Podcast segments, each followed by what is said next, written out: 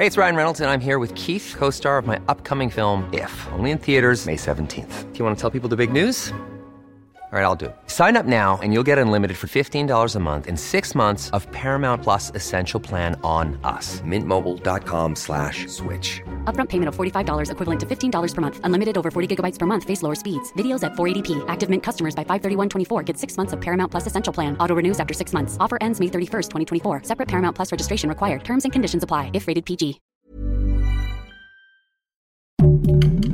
Heraldo Podcast. Un lugar para tus oídos.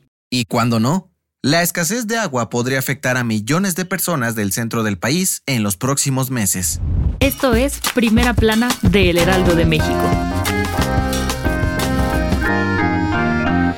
Hace unas semanas, AMLO le aventó una pedrada a Nuevo León diciendo que tenían problemas de agua y por ello la nueva planta de Tesla no podía instalarse ahí. Pero el tiro le salió por la culata pues no solo los regios se quedaron con Elon Musk, sino que, según expertos del sistema de aguas de la Ciudad de México, las cosas en la capital no pintan nada bien. Y es que, de acuerdo con sus estudios, prácticamente todo el Valle de México va a atravesar una sequía bastante grave, por lo menos durante los próximos tres meses, lo que va a provocar un problema de desabasto de agua para millones de personas. La escasez de agua en el centro del país se debe principalmente a que el sistema Kutsamala está en un nivel históricamente bajo, pues en los últimos años, Tlaloc se olvidó de esta zona del país y no ha caído la suficiente lluvia para garantizar el servicio normalmente. Ante este problemón que se avecina, el gobierno de la Ciudad de México ya tomó cartas en el asunto y están preparando una estrategia junto a la Conagua, Michoacán y el Estado de México para contrarrestar los efectos de la sequía. El programa consiste en apoyarse del sector industrial, como cerveceras, refresqueras y hasta pastelerías, para que les echen una manita y puedan crear conexiones desde sus pozos a la red de agua en el Valle de México y así abastecer de líquido vital a la ciudadanía. En entrevista exclusiva para el Heraldo de México, el asesor del sistema de aguas de la Ciudad de México, Roberto Capuano, dijo que esperan que este plan sea suficiente para que el agua pueda ser repartida equitativamente y no sea necesario hacer cortes en ningún punto de la capital. A cruzar los dedos. Gracias por escucharnos. Si te gusta Primera Plana y quieres seguir bien informado, síguenos en Spotify para no perderte de las noticias más importantes.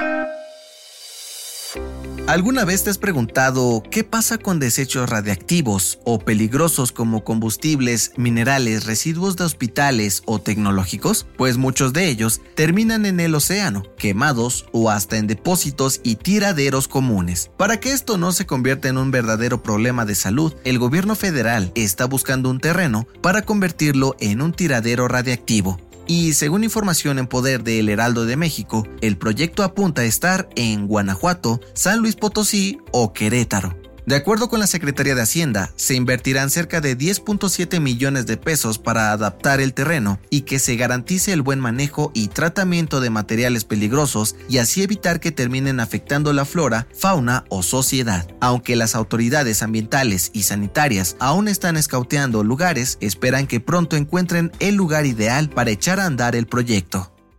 Este domingo, el Palacio de Bellas Artes en la CDMX sirvió de escenario para homenajear merecidamente a Ignacio López Tarso, quien perdió la vida el sábado 11 de marzo a los 98 años. Por más de dos horas, decenas de familiares, amigos y fanáticos del primer actor se reunieron para darle el último adiós con aplausos y reconocimientos a uno de los más grandes íconos que ha dado nuestro país en el cine, el teatro y la televisión. Hasta siempre, Macario.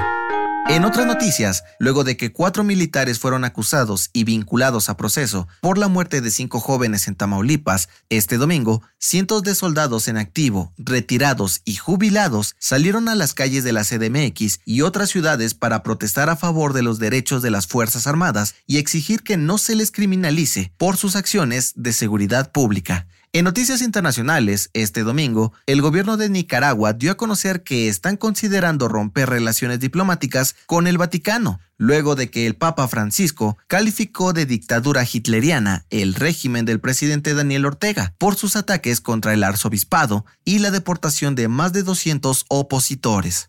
Y en los espectáculos, Orgullo Mexicano. Este domingo, Guillermo del Toro se llevó el Oscar a Mejor Película Animada por Pinocho, Además, Brendan Fraser ganó el premio a Mejor Actor por The Whale, Michelle Yeoh a Mejor Actriz por Todo en Todas Partes al mismo tiempo, que también fue reconocida como la mejor cinta del año.